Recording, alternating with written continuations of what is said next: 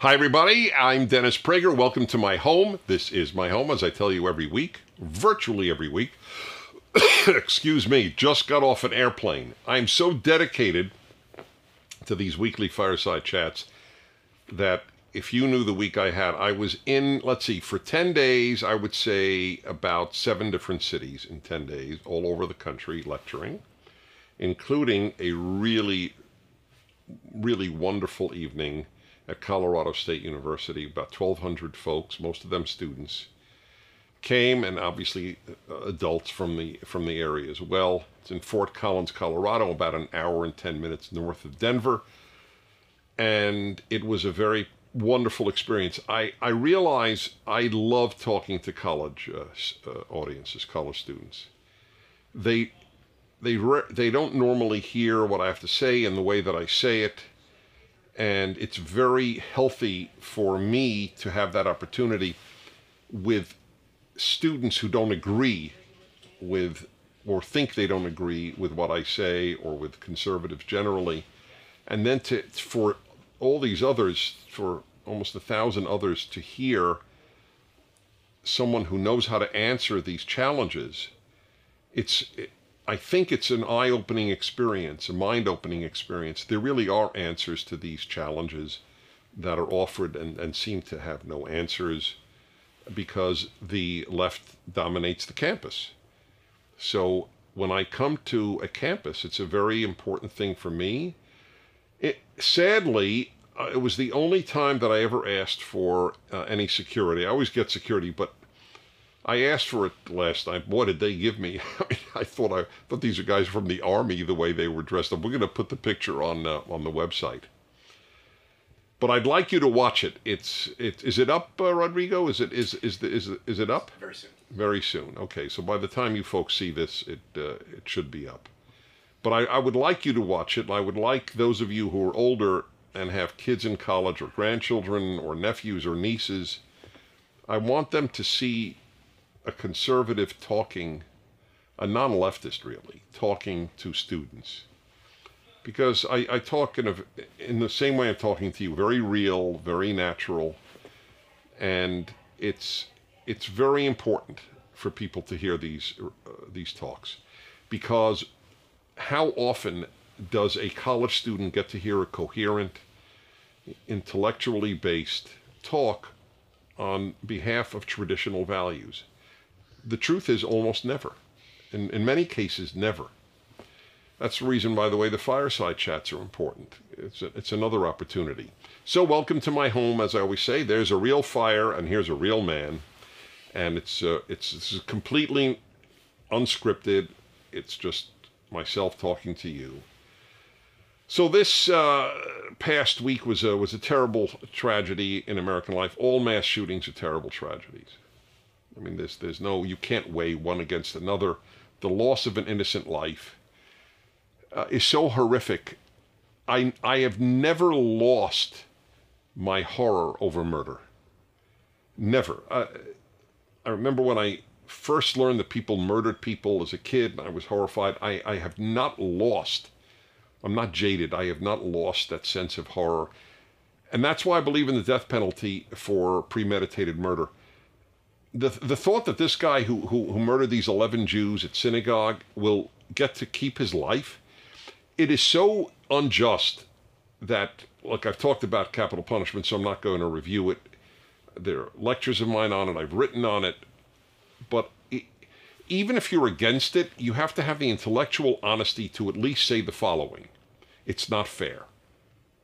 Okay? Just admit that. Whatever your arguments against capital punishment may be, maybe an innocent will be killed, whatever. But whatever they may be, at least on, I know you're intellectually honest if you're an opponent of, of the death penalty, if you are at least will say it's not fair. He gets to keep his life after he took 11 lives. Okay? If, if you think that's fair, then it's not that we differ on the death penalty. It's that we differ on what the concept of fair means. it's so it's so obviously it's a cosmic injustice. This guy's going to have meals and and and workout places and you know, I'm not going to keep him in solitary confinement. That's torture. I'm not for torture. I'm for the death penalty. He doesn't deserve to keep his life. And, and, and then they say, oh, well, but the guy, you know, he, he's, he's, he's somewhat mentally disturbed. So, so to which my answer is, so what? So if a per, if there is a creature that is so mentally disturbed as to believe that murdering innocent people is good, they they're not really human, are they? They they may have a human body. Uh, they're biologically human, but you what you're telling me is there is a creature that can't help murdering people. So why would we want to keep that creature, whatever you want to call it, alive? I mean, it's it's it's ironically you're making a bigger argument for the death penalty. We have this this machine, a killing machine. But if there were any other killing machine, it would be destroyed. So I, I don't buy this mentally ill. He, you know, he. I, I, don't know if he's mentally ill. He's he's obviously emotionally uh, disturbed. The guy was a loner, like all these mass murders. They're all loners. I, I I don't trust loners. It's not a good thing. A human being is meant to be with people, to have friends.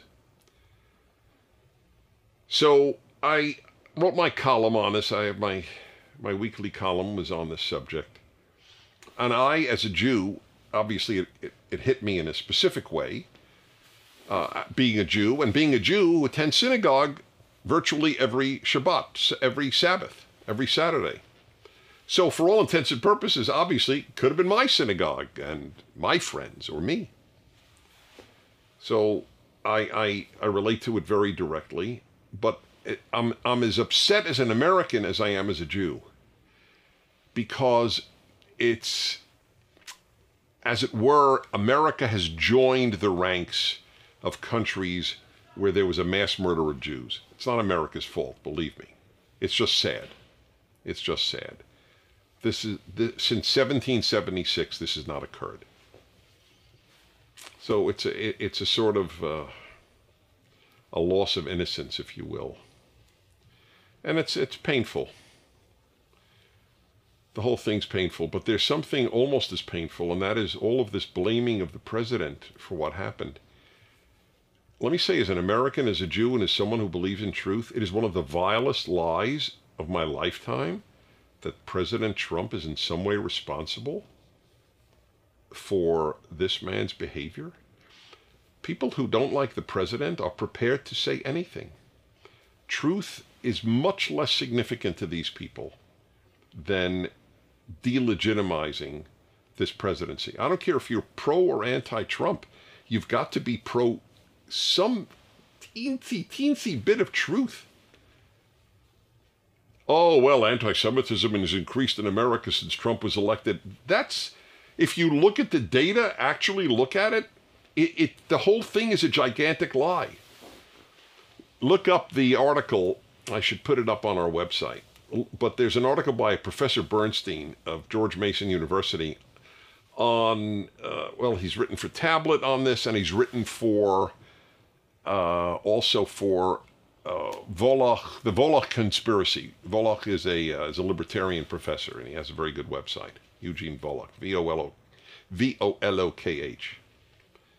And this Professor Bernstein delineates all the uh, falsehoods of the Anti Defamation League report on, on violence against Jews since the president. Most of it, uh, most of it is about bomb, bomb threats called into Jewish community centers, but none of them were called in by Trump supporters. 90% were called in by an American Jewish kid who, who is mentally disturbed, who's living in Israel. So it, it's, it's all nonsense. But I will be writing on this, and but you could look at this Professor uh, Bernstein's, uh, I think it's Edward, but I'm not certain. It's just not true about anti-Semitism since since the president has been elected. It's not true. I'm tempted to say it's a lie because it is a lie, but I hate using the L word because it's such a, charge to say they're lying, but they are. I don't know what I don't know what other word to use. But they don't care because the, for folks on the left, it is more important to get rid of this president and de- delegitimize him than to tell the truth. So if you have to lie to get rid of him, lie to get rid of him. But they believe their lies. They really believe that there's an increase in anti Semitism since this president is in. And uh, the, the data are not there. They're, they're, they're cooked. So either I'm lying or they're lying. Okay? So just you should know. Okay? Let me make it as clear as possible. I am putting myself out on a limb here. Either I'm lying or the ADL and, and the New York Times and the whole crowd of the left is lying. One of us is. We can't both be telling the truth because we're saying the opposite things. It's disgraceful. It's just disgraceful. And that's that's what but that's all you hear if you watch CNN, MSNBC, ABC, NBC, CBS, PBS, NPR, New York Times, Washington Post. Uh, it, it, it, doesn't matter. It, it's it, they're in lockstep because they have an agenda, and the agenda is not truth. The agenda is delegitimizing this presidency. That's that's very uh, very bad. The mayor of Pittsburgh, a Democrat, says the president of the United States should not go to Pittsburgh after this slaughter. What what an what an audacity! What nerve! Can you imagine a Republican mayor after some massacre in his city telling President Obama don't show up? Under chutzpah, pure, undiluted chutzpah is is just these Democrats and these leftists. Don't come to my city. This guy has a Jewish daughter and, and, and who, who goes to synagogue. That's the eye. It could have been his daughter and, and, and son in law. And he, in some way, is, is responsible. That's sick. It's just sick. I don't care if you hate Trump. You got to love truth more than you hate Trump. But that is not possible for the left. That is not possible. I have just described an impossibility. That's where we stand. It's it's really uh, it's really unfortunate. I'm not smoking a cigar for those of you tuning in. About four weeks ago, I had to stop because Facebook finds it offensive that I would appear on on this and uh, smoke a cigar. America's legalized marijuana, but you don't want to show kids that an adult is smoking a cigar. This is mind blowing. You know, I heard, I don't know if it's true, so I, I acknowledge this at the outset but I heard from a pretty reputable source. I, I admit I, I always I always check it out, but it sounds so plausible that I I I believe it. But I acknowledge I don't have personal proof yet. That in that some in some city in Virginia, they have outlawed trick or treating if you're over 14 years of age. Have you heard about that? 14. That's what I said. Mm, no, yeah. multiple cities, not just one. Oh, multiple cities. Mm-hmm. This is not the America I grew up in. America I grew up in was much freer. Who the hell is the government to tell a 15 year old you are, you are an outlaw if you trick or treat? You don't find that sick? Oh, it's always done in the name of safety, safety, safety.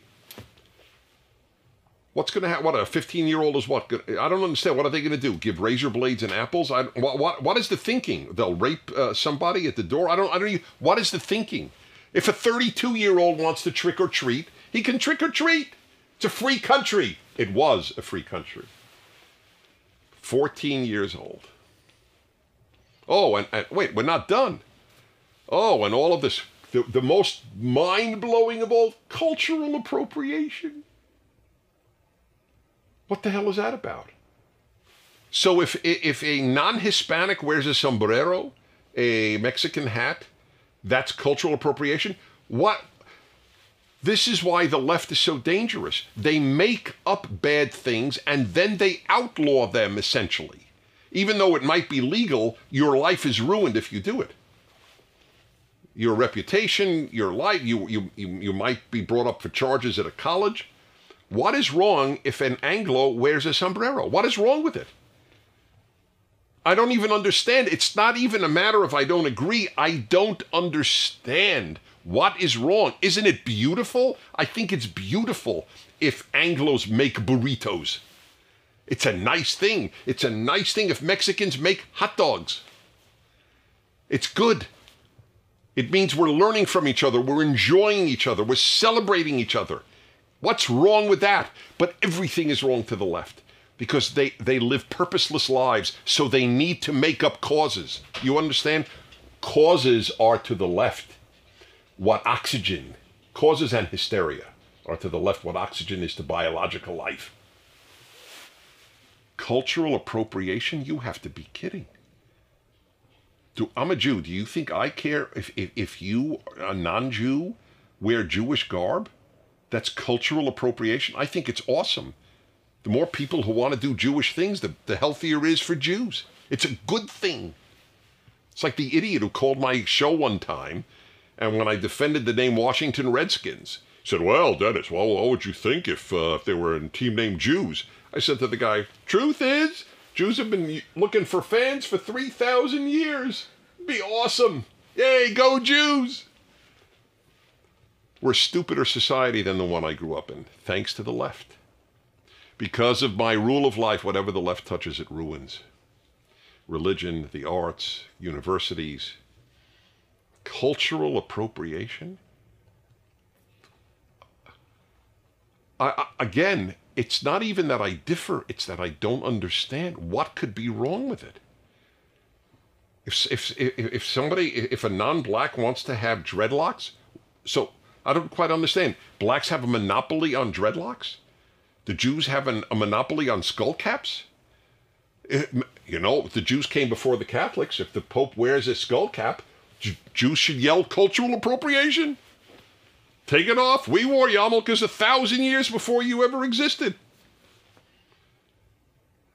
God, the drivel that you young people have to live with because of the left, and you don't realize it. How could you realize it? Do you think this is normal to have everything banned? That's the amazing. You think it's normal. It's not normal. It's sick. Cultural appropriation is a sick it's a notion, it's a sick notion that it's a bad thing. It's a good thing.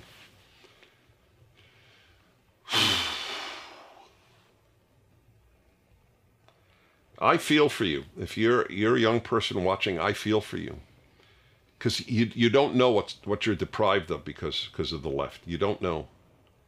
That's a good example.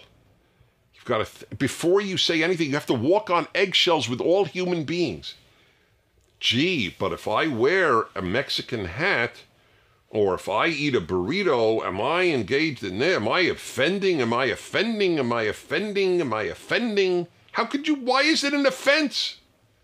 What is offensive about it? So, Halloween, you can't dress up as anything except yourself, right? Anything, everything is ultimately cultural appropriation. What are you going to dress up as? You? Everybody should wear a suit like me, you know, dress up like me. But why isn't that a cultural appropriation? If you're non-Western, this is Western garb. Why should why should an, an, an Asian kid wear this? Right? Is that cultural appropriation? I, I tell you, I, I I could cry for my society. But people take it. That I don't. I don't. I was born a fighter because I hate bullies, and the left are the biggest bullies that exist. There are no bullies like the left, none. This is an example of bullying. So let's see, 14 year olds in city after city can't go, anyone, a 14 year old can't go trick or treating. You can't wear a costume that has to do with any other culture. But what if you're, let's say, wait, I'm just curious. Whoa, just hit me. What if you're half black and half white? What are you allowed to do then? Right? I mean, let's be honest, right? Or if you're like Elizabeth Warren you're 164th American Indian, can you go as an American Indian? And by the way, what if you're not even 164th American Indian and you would like to wear Indian headdress? Why is that bad? Why is that insulting? Isn't that a compliment? That would strike me as a compliment.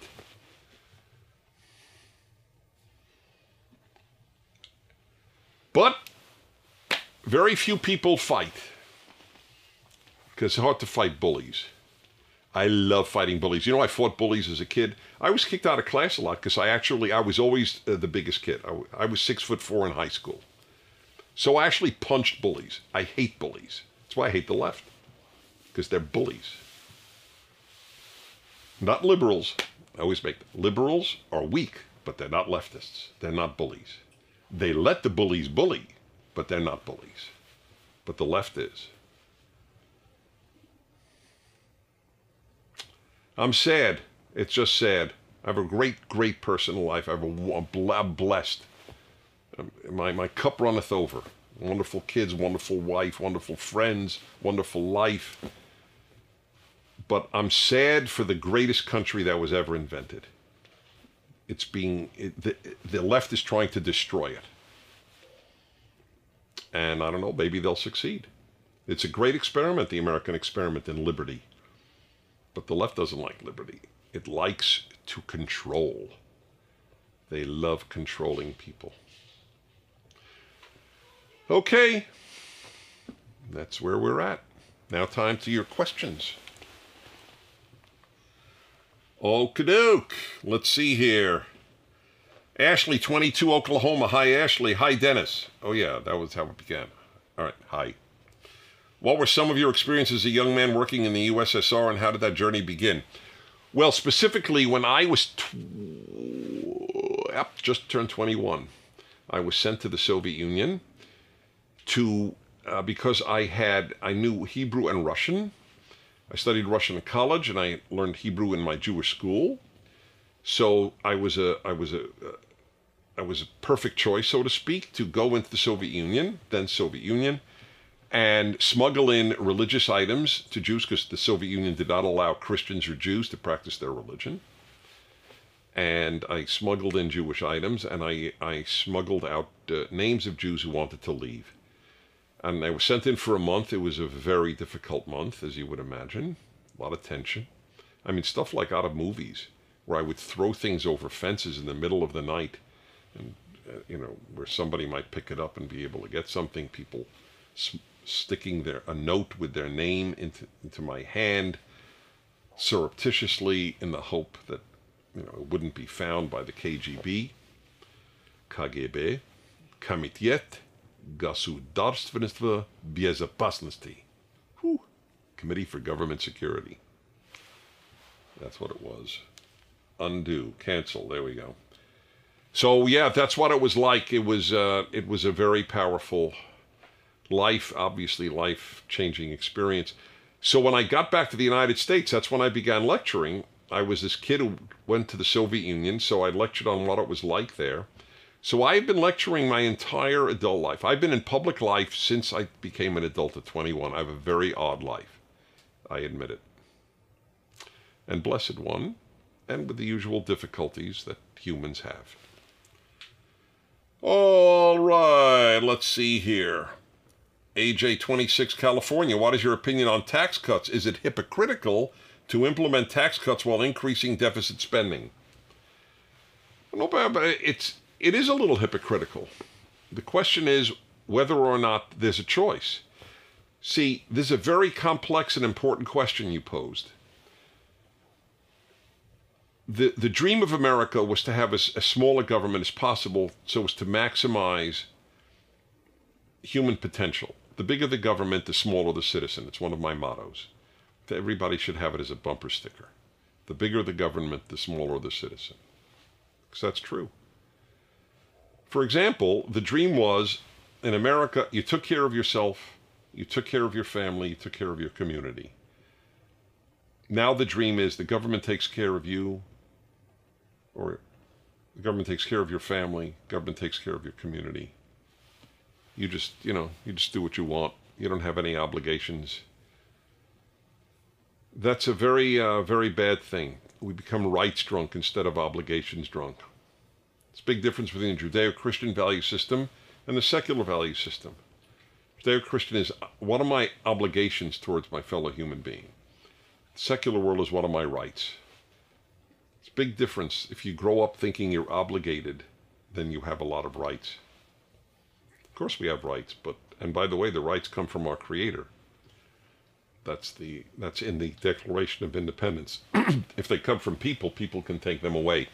But anyway, so the question is a good one. But if you are going to have tax cuts, so theoretically less revenue for the government, how could you also increase government spending? Then you are increasing the, the government debt, right? The deficit. But here's uh, something you should know when taxes are reduced, you actually the government gets more money. I know it sounds counterintuitive. I completely understand that. You're lowering taxes, then government gets more money. That's correct. That's what's exactly happened now. It's called the Laffer curve. We have a whole video on the Laffer curve, L A F F E R. Arthur Laffer is the one who pointed it out. At a certain point of taxation, after you get higher than that level, the revenue decreases. Look, it's obvious. Let's say we tax people at 100%. Would we get more tax revenue or less tax revenue? Less, because nobody would work. At a given point, people stop working. The government's going to take so much more and more money away, it becomes completely unproductive. But if you let people work harder to keep more, they'll actually earn more and then pay more taxes. Next. Martin, 14, Indianapolis, Indiana. Can you show us your favorite pen collection? What inks do you use? Which one is your favorite? Okay. I admit this is not going to interest a lot of you, or all of you, or most of you, or any of you. No, some of you. But I don't care. Martin, you're my man. I hope I meet you one day. So I have not written essentially with a ballpoint pen since high school. My older brother wrote with a fountain pen. You know, probably don't even know what a fountain pen is, a lot of you. It's a pen you fill with ink, and you have, it, is the smoothest writing. If you ever try it, you'll fall in love with it. And I fell in love with it in high school. That's all I write with, and I, I so I knew this would be a question. So I took a few of mine. I have a lot more than this, believe it or not. They're beautiful too. So here, let's get some close-ups. And I mean, tell me this is not gorgeous. This is from Italy. This is a this is the they're they're gorgeous these pens. And here's an example. That's a Visconti, if I'm not mistaken. There's one beautiful. I love yellow. Yellow's a happy color. There's another Italian pen, different maker, uh, Aurora. And here, now let me show you what a fountain pen, the, the nib, it's called a nib. Can you get in on that? That's not a ballpoint pen. So the ink goes through here. You fill it up with ink. And by the way, there's every color in the world from orange to gray to aqua, turquoise, red, burgundy, literally hundreds of colors. That's part of the fun. And it's much richer. If I showed you the way a ballpoint pen wrote and then this, this is like four times as rich and deep. It's gorgeous stuff. And, I, and writing with it is much more fun. Here's another one. This one, I love this one. It's simple black one. It's from Japan, Sailor. Uh, the Japanese ha have very fine nibs. Nibs is the point. They're very fine because to write in Japanese characters, you have to have very precision little strokes. So they really know how to make good nibs. And here's a Parker from France. It writes terrific. My wife even fell in love. To her amazement, she's fallen in love. This is hers, this gorgeous turquoise pen that we got in Italy, and it is Italian. Isn't that beautiful? I mean, these are works of art. So as about, now that's just a few of them. Now, as regards ink, where's the ink? Here we go. So a, after uh, trying virtually every brand of ink in the world, or nearly every, so I have fallen in love with this Japanese maker, uh, Pilot, and they have, they're all the names of the inks are in Japanese. They're beautifully packaged. It's pretty expensive. It's lists for $35 a bottle. But I mean, it's not like water. You don't just use it. And it's a beautiful bottle. This is, so you could see, you see the color of the ink is on the box. And here it is. Ink is half the fun of fountain pens. Give it a try. Fountain pens come from a few dollars to a thousand dollars or even more. And I hope you, uh, I hope you do. You know what? The trick in life is to try to make as many things possible as fun as possible uh, and then enjoy yourself. Like, all right, I'll close that later. I uh, I try to make every elevator ride fun. It's one of my one of my internal projects is can I make somebody laugh by the fourth floor? That's my it's a little game I play with myself. All right. Noah 17, Irvine, California. What is your all-time favorite quote? Wow. I have no idea. I don't know if I have an all-time favorite quote. I have an all-time favorite biblical verse. Those who love God must hate evil. If you think you can't love God if you don't hate evil. That's a good one. I love that one. Oh, there. You know, Churchill had so many great quotes. Uh, uh, there, there. Shakespeare had great quotes, and somebody's. Uh, I'm not comparing myself to these people, but somebody's made a big list of some of my better lines. Like you know, the bigger the government, the smaller the citizen. But quotes are good. Books of quotations, though, it's interesting. Their their batting average is very small they're not all great quotes, these, these quotation books. Some are good, but a lot of them aren't. Okay. Uh, Brian, 22, Cleveland, Ohio. Hi, Dennis. Hi, Brian. How is it possible to be pro life and also in favor of the death penalty? I am in favor of the death penalty because I am pro life. It diminishes the worth of life to let murderers keep their lives. You take a life? Okay, you can stay alive. It's only if we take the life of at least some murderers, and I'm not for taking all murderers because it has to be premeditated and a whole host of things, and we have to be absolutely certain, maybe even with DNA. But as uh, as the Bible puts it, you take the life of a murderer because because in God's image every person was created. In other words, you sustain the belief that human life is precious by taking the life of a murderer. Look, let me ask you a question. It's a very simple way of putting this. Let us say we said all murderers get five years in prison or pay a fine. Would we be cheapening human life? Yes or no? Of course we would. We're cheapening human life by letting every murderer live. So that's how I am pro life and pro death penalty. I don't want to cheapen human life. Maria in Denver, 18. Do I prefer gloves or mittens? Never thought of it. In fact, I realized I never wore a mitten. I wore gloves because I grew up in New York City. It was very cold winter. So I have no good answer for that, but I took the question anyway. Uh, I'm going to try that once, though. Mittens. Can you grab things as well with a mitten as with a glove where you don't have finger uh, utilization? Yeah, I don't think so. Maybe it's good though for making uh, snowballs. Yeah. All right, Maria. Sorry. Uh, let's see. Uh, ben, 16, Lancaster, California. What are your thoughts on the future of the film industry? I have no thoughts on the future of the film industry. I could tell you about the present film industry.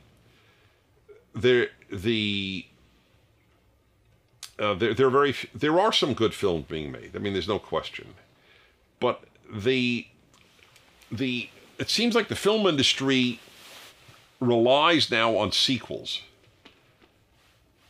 Uh, th- this this very little original stuff. So you know, oh, this worked, so well now we'll do part four. That's one thing, and another is uh, that uh, a lot of them, a lot of it is just meaningless. Obviously, meaningless films. Uh, it's fine. if It, it's okay. I play hearts. That's meaningless. There's, there's room for the meaningless in life. But a lot of the, quote, meaningful films they make are really just political statements made by the people who run the film world, who are on the cultural left. You know, it's very interesting. I asked many years ago, when was the last movie made about a good marriage? And nobody could think of any. Be, maybe because it's boring. No, no, I'm not joking. Maybe people think, you know, I mean, uh, what's more interesting, a marriage falling apart or a happy marriage? So, presumably, a marriage falling apart. But it's still interesting if you could make one about a real marriage. It's good, but every every I mean, for two people to live with each other for a long time, that's a challenge. It's a beautiful challenge, but it's a challenge. But it's harder. It's hard to make such a movie. It's easy to make a movie with more car crashes. You know, it's all tech, technical effects. Great. But I don't find that to be interesting. I find human beings more interesting than car crashes. I'm in the minority, yes, apparently. But I, at least with regard to movies. But that would be that would be fascinating to to explore real life, real marriage, real raising of children, real growing up. But it's hard to write a good a good script for that. It's much easier to write a script with you know shoot 'em, bang 'em, kill 'em, and and you know and that like and that that like that stuff. But um, I'm not really the one to ask my uh, my pro- the producer of my show and the executive uh, director of, of PragerU, Allen Estrin. He taught uh, screenwriting at the American Film Institute for many years. He's a screenwriter by trade. He he would have a good answer for that. So on that note, I thank you for being with me. I am very touched by how many people watch these uh, fireside chats. And I'm, I'm glad to hear it because it's a real chance just to, to re- I mean, obviously you're not here, but it's a chance to relate to you in a very direct way. And I appreciate that opportunity. And I thank you, and I hope you'll watch more PragerU videos, touch people's lives with it. And I would like to remind you that I, I think my books are important, but I never push them, except for one, because if we don't start taking the Bible seriously again, as we did throughout American history, I don't think we have a great future. Not out of not because I'm a believer, but because it's the greatest book ever written, and it's got more wisdom than uh, basically any of our universities, almost any of our universities combined. Wisdom is the key to life. Knowledge, Google has knowledge, but it has no wisdom. The trick in life is to have wisdom, but you're not born with wisdom. You have to develop it. So I want to, I've always wanted to learn from people who lived before me. They've gone through the same thing called life so I always thought uh, this is what I thought. With this, I'll end. I I oh, I have imagery when I when I think of concepts. I always have an image. So here's my image of what wisdom is. So if you're standing on a hill, let's say, or on a cliff, and you see people walking, and every one of them falls off and dies. Wisdom is, hmm, I won't walk that way because I don't want to die. But we don't have that anymore. We have, oh, I'll learn from me. No, no, no. I want to learn from others. That's wisdom. So I want to learn what the finest minds said before me, whether it's Shakespeare or the Bible. And I think the Bible's the best. I think Shakespeare's second best. But if you think you're going to develop all of this wisdom on your own, by the time you develop any, you'll be very, very old and you would have wasted a life when you could be learning wisdom from people who preceded you. That's that's why I knew my generation was really screwed up when it developed the idea never trust anyone over 30. Because I knew as a, even as a kid then, wow, they really believe there's nothing to learn from others. They have no wisdom. I I ache to be with people over 30 In fact, with the Bible, I was with people over 2,000 years old, 3,000 years old. So, anyway, I've written the Rational Bible, and even if you have no belief in God, you think the Bible is nonsense, it's particularly for you. It's meant to change your life, and I for the better. So, thanks for being with me. I'll see you next week. I'm Dennis Prager from my home to yours. Thank you.